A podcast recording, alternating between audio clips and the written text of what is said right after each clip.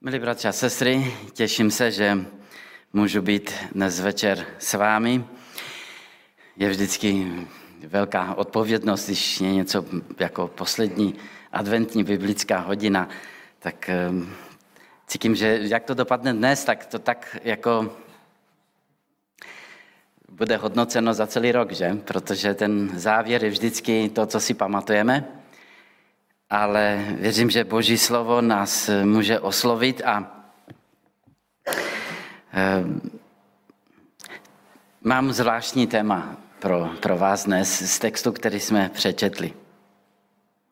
Eh, kdybych to měl říct třemi slovy, tak je to pojďte na svatbu. Pojďte na svatbu. Věřím, že to je to, co nám připomíná advent nám křesťanů především, těm, kteří známe eh, toho, který se narodil v Betlémě a který se narodil i do našeho srdce, i do našeho života, tak on nám v adventu už připomíná to, co se má stát. A to je pojďte na svatbu. Vše je připraveno. Ano, advent nám připomíná, že jsme pozváni na svatbu našeho ženicha. Připomínáme si jeho narození a zároveň jeho druhý příchod. Totiž Vánoce bez výhledu toho druhého příchodu Krista jsou pouze tradice. Co kdyby Vánoce nám připomínají, že jsme pozváni na svatbu? Vánoce jako připomenutí, že ten, který se narodil, nás znovu navštíví jako král. Pán a náš ženich. A vlastně teprve tyto myšlenky v nás vyvolávají očekávání. Vánoce, které se kvapem blíží už za týden v podstatě, mají v sobě právě ukrytou tuto slavnost, radost, očekávání, hostinu. Připomínají nám slavnostní atmosféru svatby, která nás čeká. Perspektivu a očekávání ženicha přidají tomuto svátku velkou hloubku, pokud jsme schopni vůbec toto vnímat. Eh, dávají nám i naději a touhu být připraveni na největší událost, která planetu čeká. Co konkrétně máme dělat a jak se můžeme vlastně připravit na tuto událost? Jak se můžeme připravit na tuto svatbu, která nás čeká? V našem podobenství, jak jsme četli, tak hlavní eh, postavou je král. A chci, aby jsme společně, eh, společně dnes večer pozorovali takové tři úžasné věci z tohoto textu, který jsme přečetli. Eh, to první je taková královská výsada, kterou my máme. To druhé je potom ten královský úkol, který nám byl dán. A to třetí je potom ten královský oblek, abychom mohli na tu svatbu. Tak ta první. Královská výsada. Ta zní, že náš král vystrojil hostinu pro všechny lidi. To je královská dobrá zpráva pro všechny lidi. Náš král vystrojil hostinu pro všechny lidi. Podobenství začíná králem, který vystrojil svatbu svému synu. O tomto králi z textu můžeme říci, že nebyl žádný chudý král. Jeho hostina nebyla jen pro vybranou smetánku, která o svatbu nestála, ale postupně se, jak vidíme, pozvání rozšířilo na všechny, na všechny lidi. Když syn krále princ se žení, dodnes je to důležitá událost.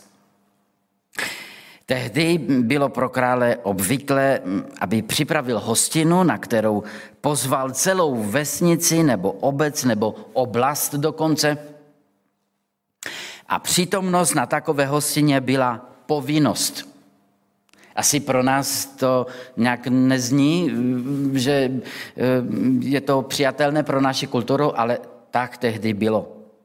V takové společnosti nepozvat správnou osobu nebo pozvat nesprávnou osobu, mohlo to mít následky um, neblahé, nešťastné a dokonce i smrtelné důsledky, jak vidíme. Například um, někdo, kdo pozval měšťany, ale ne krále, si zasloužil přísnější trest než ten, kdo nikoho nepozval. Ignorovat prohlášení krále nebo jeho pozvání zaručovalo přísný trest.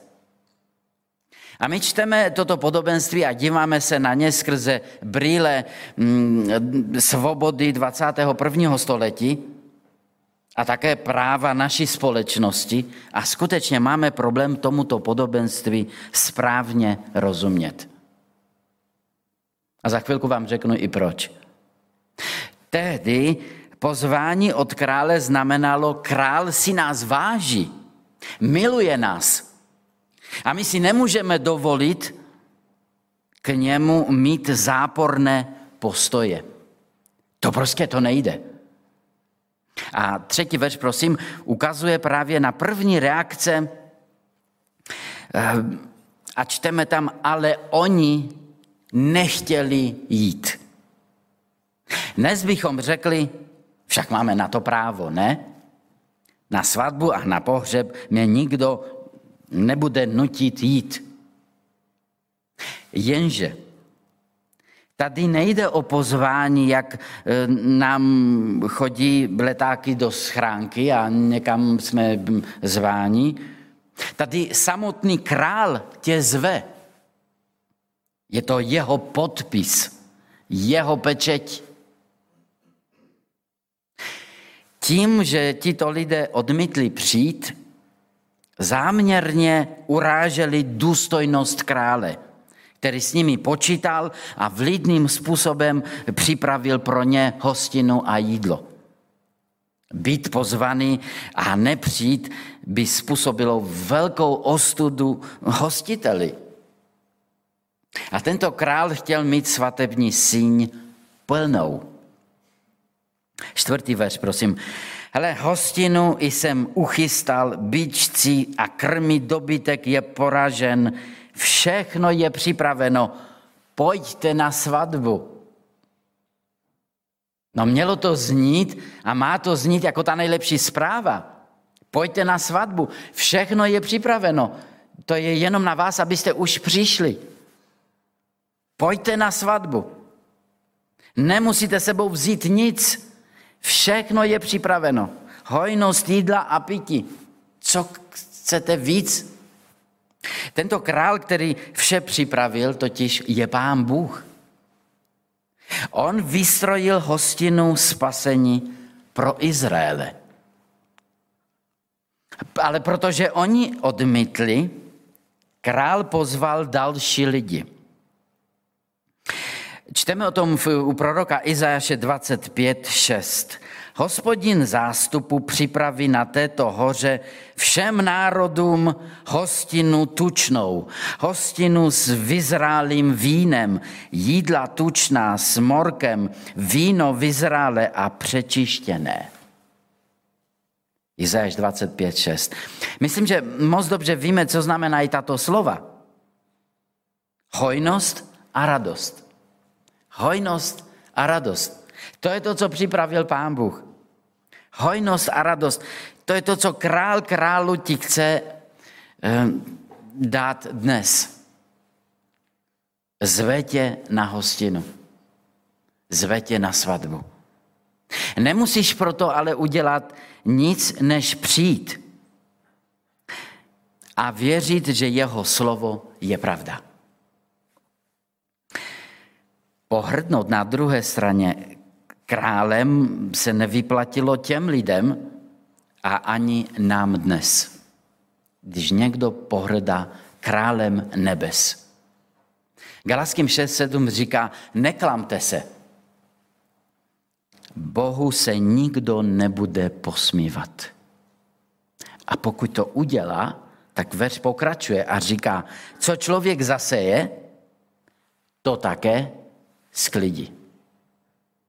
Tedy pokud zaseje pohrdání, odmítnutí, ehm, cokoliv negativního, co se dá ještě vyjmenovat, tak to také sklidí.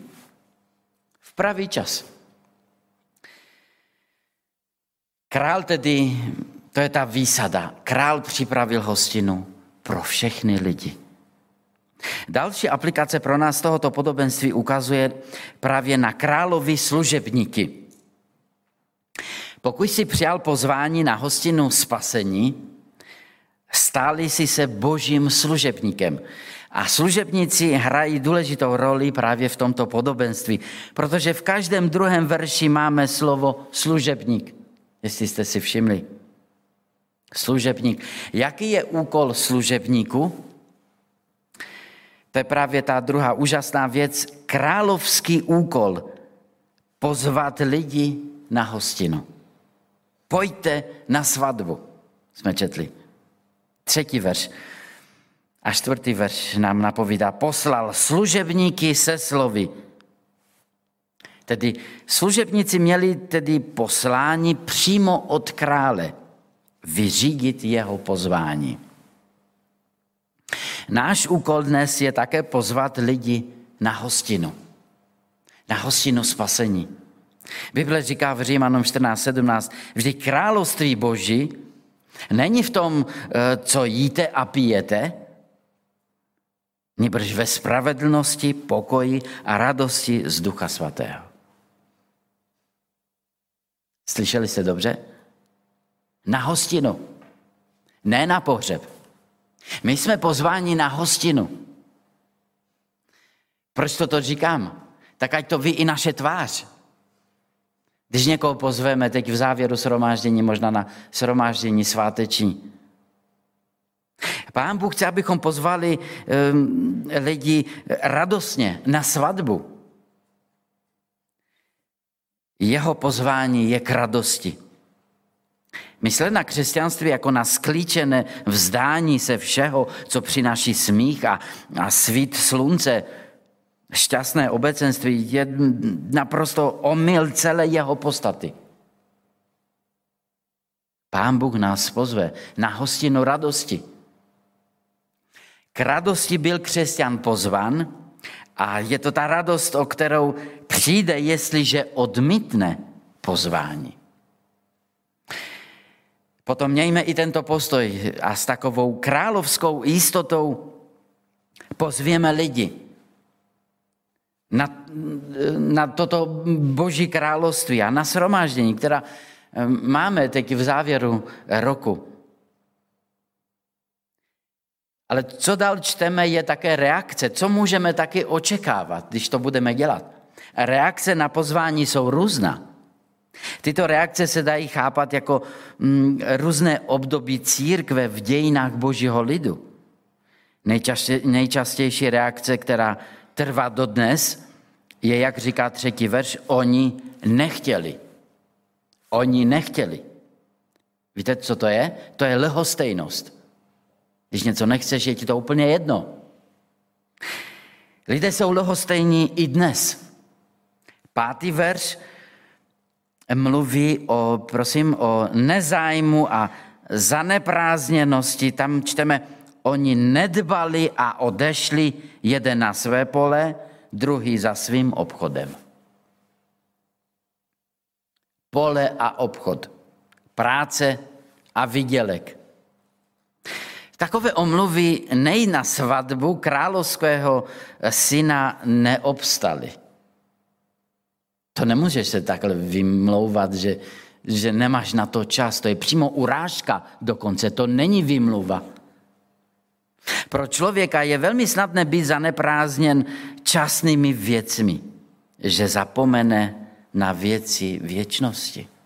A advent, moji milí, nám právě i toto připomíná. Že se blíží závěr roku, že se blíží závěr něčeho. být tak zamyšlený ve věcech, které jsou vidět, že zapomeneme na věci, které nejsou vidět, slyšet tak neodbitné požadavky světa, že nemůžeme slyšet ten něžný hlas pozvání Krista? Jak žijeme v tomto adventním čase? Tragédia živo, tragédie života spočívá v tom, že je často to druhé nejlepší, které eh, nahradí to nejlepší. Že věci, které jsou dobré, nahradí ty, které jsou nejlepší. Často nevnímáme tu hodnotu. A lidé kolem nás nevnímají hodnotu um, hostiny Božího království. Člověk může být tak zaneprázdněn vyděláváním si na živobytí a vším, co život přináší, že úplně selže v životě. Že se dívá jenom dolů a jenom, jenom má, zapomene zvednout hlavu, dívat se také nahoru. Může být tak zaneprázdněn administrativou a organizací života, že zapomene na život sám. Ano, i my se budeme setkávat s lhostejnosti a nezájmem lidí. Ale to je nic ve srovnání se šestým veršem, prosím, který ukazuje, jak v dějinách někdy služebníci boží dopadli, když pozvali lidi. Tam čteme, ostatní chytili jeho služebníky, potupně je stírali a zabili je. Potom se nedivme, že král reagoval tak, jak říká sedmý verš, prosím. Rozněval se, vrahy zahubil a jejich město vypálil. Co začalo jako pozvání na svatbu, skončilo nyní smrti a zničením města. Tragédii naprosto.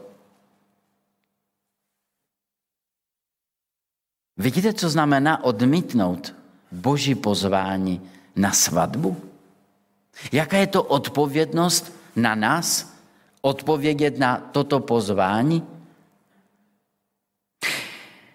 Mnozí tady vidí právě zničení Jeruzaléma, že jim zničili to město, vidí zničení Jeruzaléma a chrámu v roce 70, který byl eh, skutečným trestem nad Izraelem, že odmítli Pána Boha, odmítli jeho syna Ježíše Krista a odmítli také Ducha Svatého.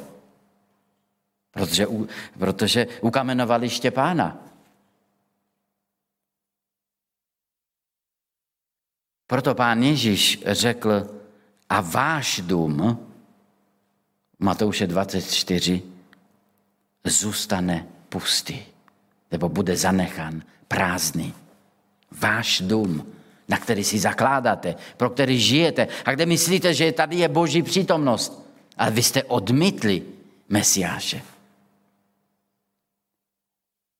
A proto Jeruzalém byl zničen v roce 70 i chrám a od té doby chrám se nepostavil. Někdo by tady řekl, no víš, Bůh je tvrdý teda.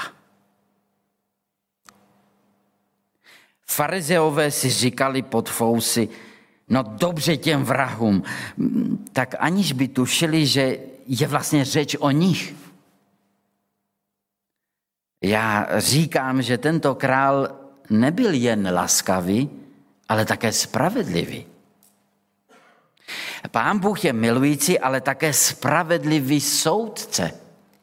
Někdo by nechtěl tady tu druhou stranu, aby byl. Aby byl neustále jenom milující, milující, milující. On je, ale on je také spravedlivý soudce. Už po třetí poslal své služebníky, pokud se to počítali.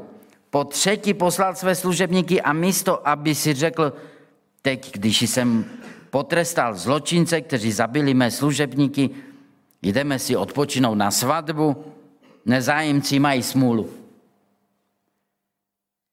Kdyby to udělal, vlastně svatba by to nebyla, ale smutečně hostina. poloprázdná síň, která by jen mu připomínalo násilí, zlo a smrt. A přece král takhle to nechtělo začátku. Jeho očekávání bylo úplně jiné. Tento král už po třetí se nechá zranit a rozšířuje své pozvání milosti. Místo, aby zavřel dveře a řekl, tak už dost, víte, co dělá? Otevře je ještě do kořán, ještě víc. To je neskutečné.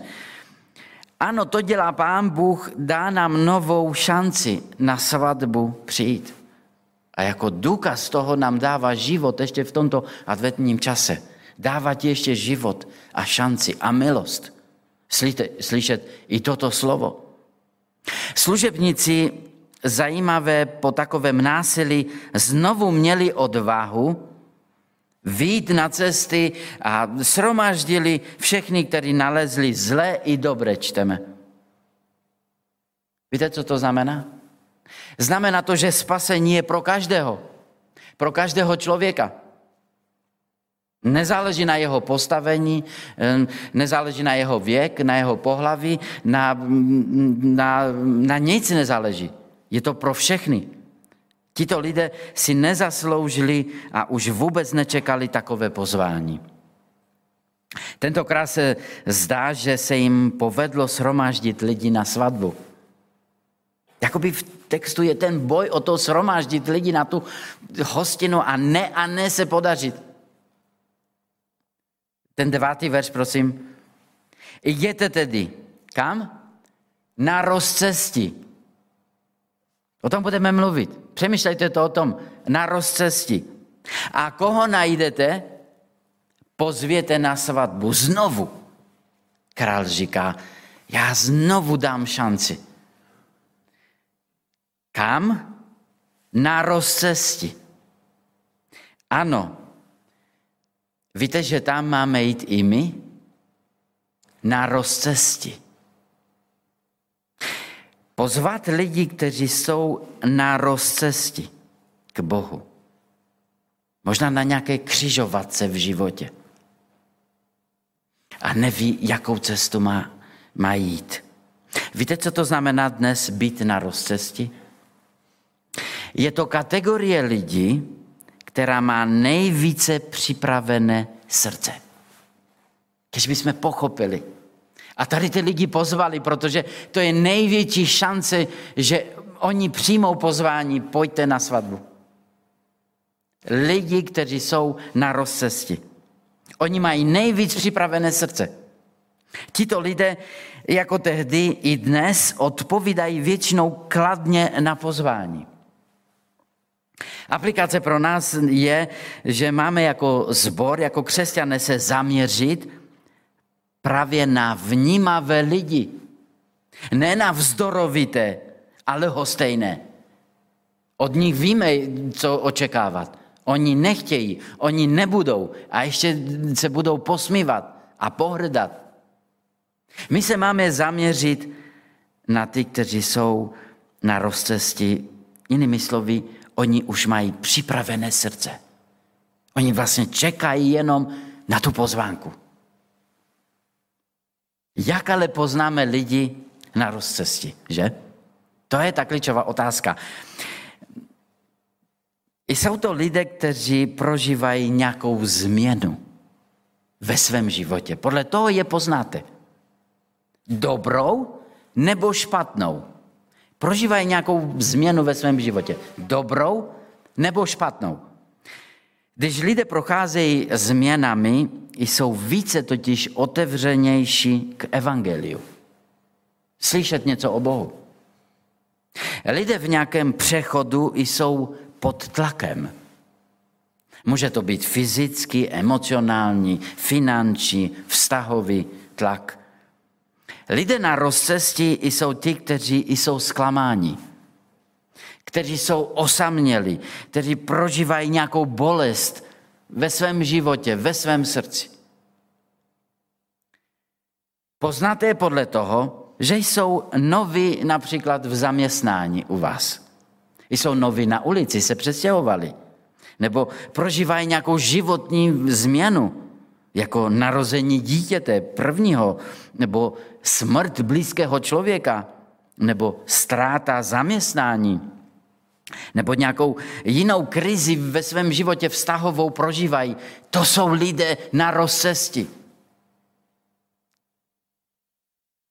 Služebníci tyto lidi pozvali a v úžasu čteme, desátý verš, prosím, a svatební síň se naplnila stolovníky. Konečně jsme se dočetli to, co si král od začátku přál. Vše připravil. To bylo jeho očekávání.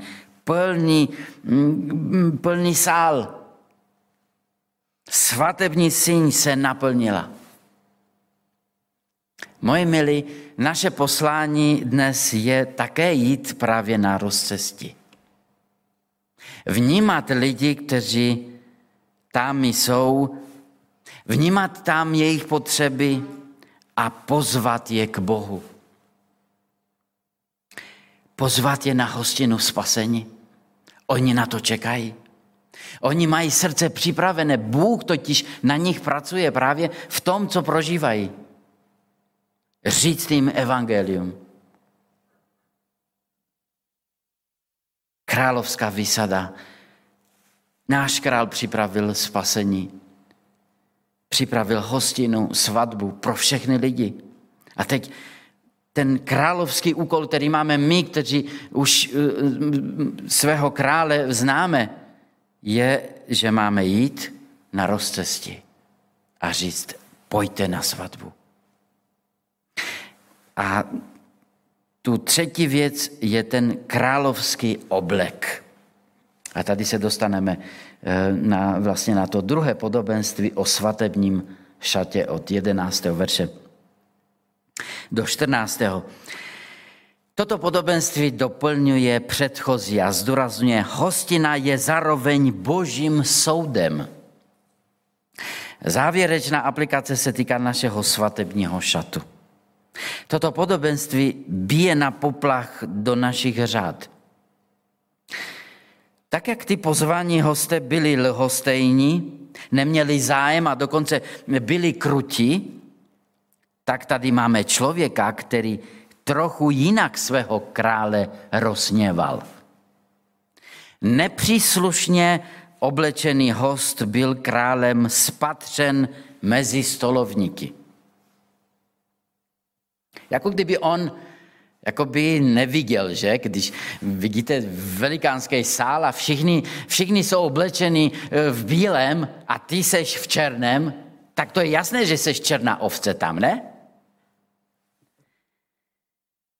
Bylo právě obvykle, že hostitel poskytl svým hostům vhodný a čistý oděv. To pro nás je nepředstavitelné něco takového. Když jdeme na svatbu, tak my se o to postaráme.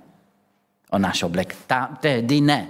Tehdy právě král o to se postaral a každý, kdo vstoupil do té svatební syni, byl oblečen právě eh, tím rouchem, který dostal přímo od krále. Proč tento člověk nerespektoval to, co vlastně každý respektoval? Možná tento svatebčan chtěl být takový frajer, jak říkáme my, ukázat všem, že on je výjimka a má to napsané přímo na čele, že slovo krále pro něj neplatí, že roucho svatební už není dnes až tak moderní, že on nosí prostě něco jiného, co se teď nosí?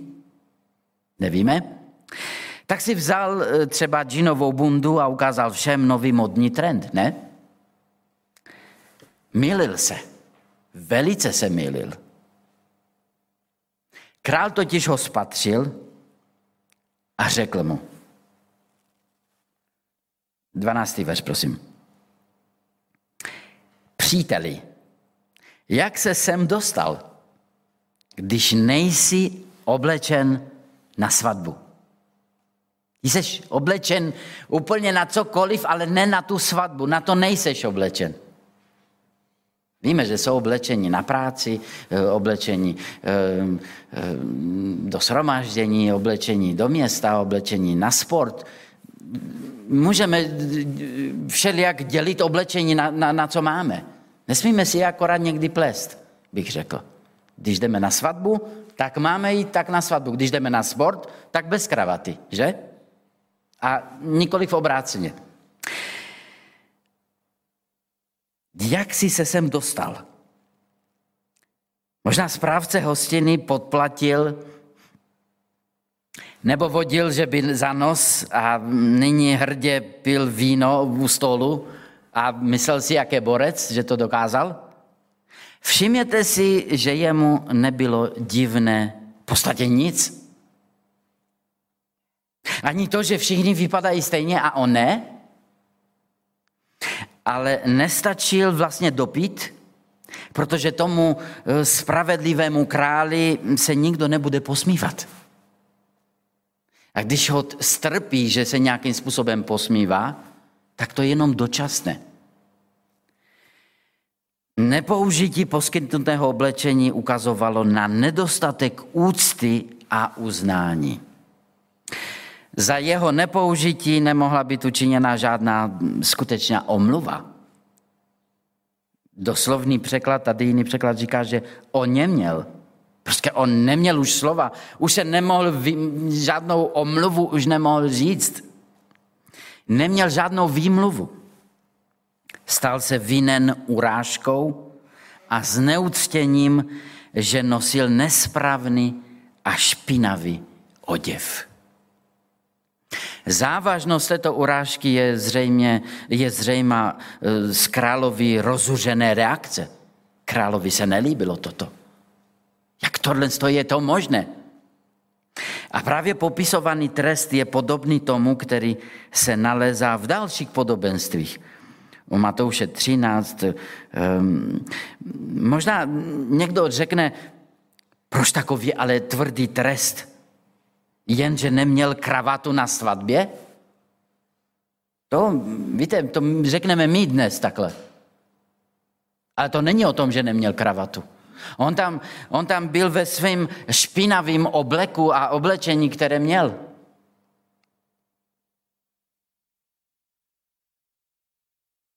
Třináctý verš, prosím. Tu řekl král sloužícím, svažte mu ruce i nohy a uvrtněte ho ven do temnot, tam bude pláč a skřípění zubu. Tento muž totiž někdo řekne, víte, ale opravdu on byl hodný člověk, já jsem ho znal celý život. On nikoho nezabil, on nikoho netýral, on, on opravdu byl dobrý soused. Proč takový trest? Ano, byl dobrý soused, byl hodný člověk. Zvířata netýral. Ani lidi. On, víte, co dělal? On jen tiše ignoroval slovo krále. Jen tiše ignoroval slovo krále. Ignorace Božího slova, to je závažná věc. Ignorace Božího slova je nejvyšší urážka Boha. Ignorace Božího slova je nejvyšší urážka Boha. Tomuto muži se staly tři věci. Byly mu svázané ruce a nohy. Ruce a nohy jsou obvykle části těla, které jsou použita člověku e, k říchu. Ruce jsou svázány, aby nekladly odpor a nohy jsou svázány, aby nebylo žádného uniku. Nikdo nemůže utéct před božím soudem. A za druhé, ten člověk byl vzat z přítomnosti krále a jeho syna a ostatních hostů. Nebylo mu dovoleno sdílet tu radost a odměnu této události. Teď on taky mohl dostat ten oděv a být tam. Ne, on myslel, že to udělá po svém. On myslel, že, že to není tak důležité. Celý život slyší, že je potřeba se nechat pokřít. Celý život možná slyší, že je potřeba dělat toto, toto, toto. Ale ty si tak vždycky po svém prostě jdeš. Vždycky si to nějak vymluvíš, namluvíš sám sobě a myslíš, že i to tak jde. A život ukáže, že i to tak jde v podstatě. Ale až do jednoho bodu to jde.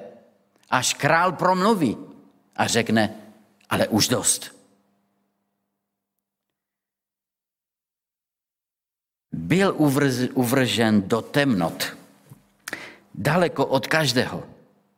Ven do temnot. Víte, buď si uvnitř Božího království, nebo si venku. Svatební roucho to vlastně rozhoduje, jaké máš. Jsou mnozí, kteří se v církvi mm, schovávají takzvaně. Na oko jsou na hostině. Pijí víno a na svůj e, svatební šat vůbec ale nedbají. Kazatele a i vedoucí zboru se dá obalamutit, ale Ducha Svatého ne. On vidí za oblečení přímo do našeho srdce před ním neobstojí omluvy.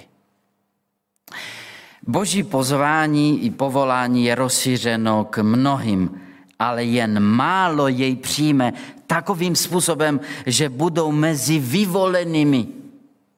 Proto pán Ježíš shrnul vlastně myšlenku a hlavní důraz tohoto druhého podobenství. A poslední verš, prosím, 14. Neboť mnozí jsou pozváni, ale málo kdo bude vybran. Málo kdo bude vybran. Zbývá nám říci jen, co je ten správný svatební oděv. Protože to je důležité, že? To je klíčový. Mnoho lidí se snaží přijít na svatbu, na hostinu Božího spasení v obleku podle vlastního výběru.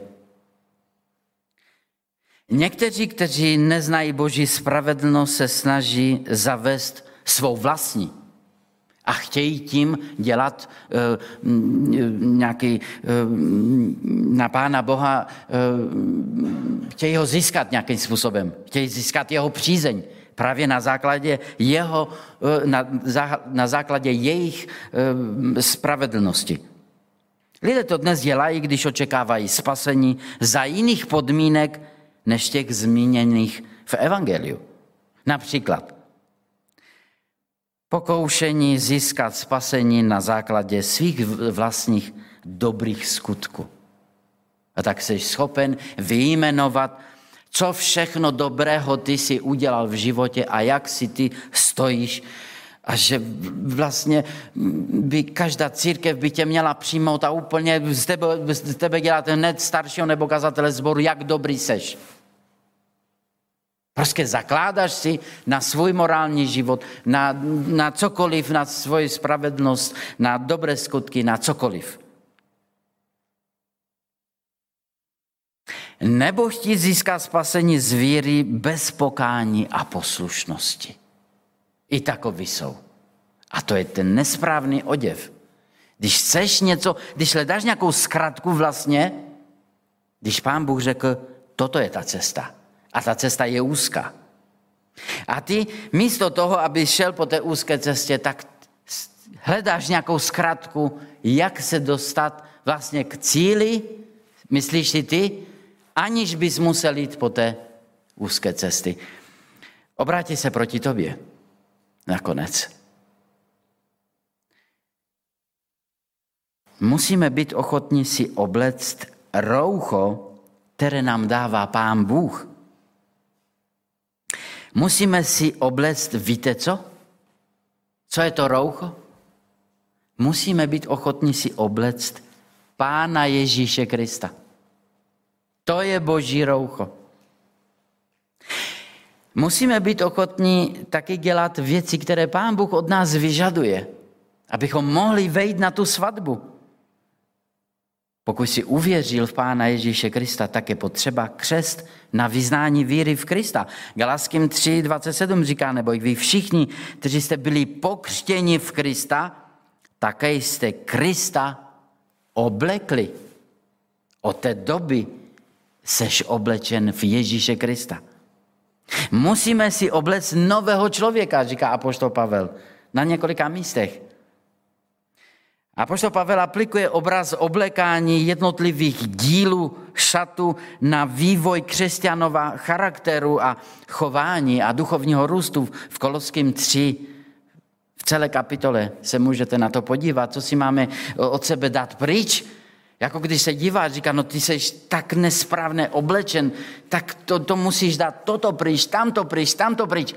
A potom si oblect ten nový člověk. Je zajímavá ta kapitola.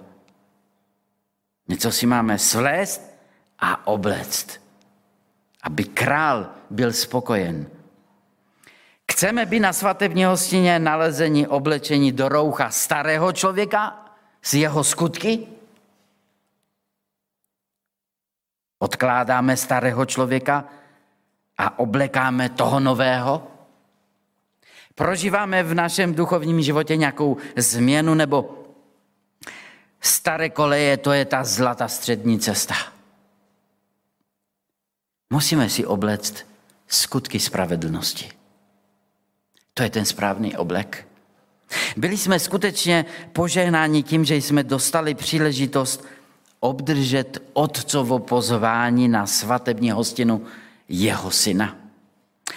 Ale od Ježíše a z jeho podobenství se dozvídáme, že království nebeské je určeno pro ty, kdo vděčně a správným způsobem přijímají milost, kterou jim Bůh nabízí.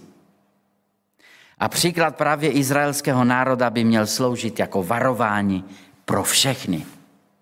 Protože oni skutečně ho odmítli.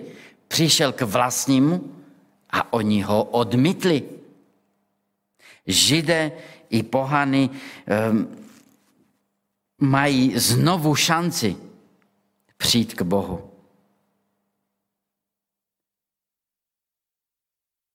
Neboť mnoho je povolaných, ale málo vyvolených. Chceš být připraven na svatbu? Chceš být připraven na druhý příchod Ježíše Krista? Pozvi mezi tím co nejvíce lidí na jeho svatbu. Tak se připravuješ na tu svatbu tím, že pozveš co nejvíce lidí, aby přišli a stali se součástí této svatby. Prosím, ten devátý verš. Věřím, že to je to, s čím máme jít domů do, do dalších dnů a, a toto máme naplnit. Jděte tedy na rozcestí.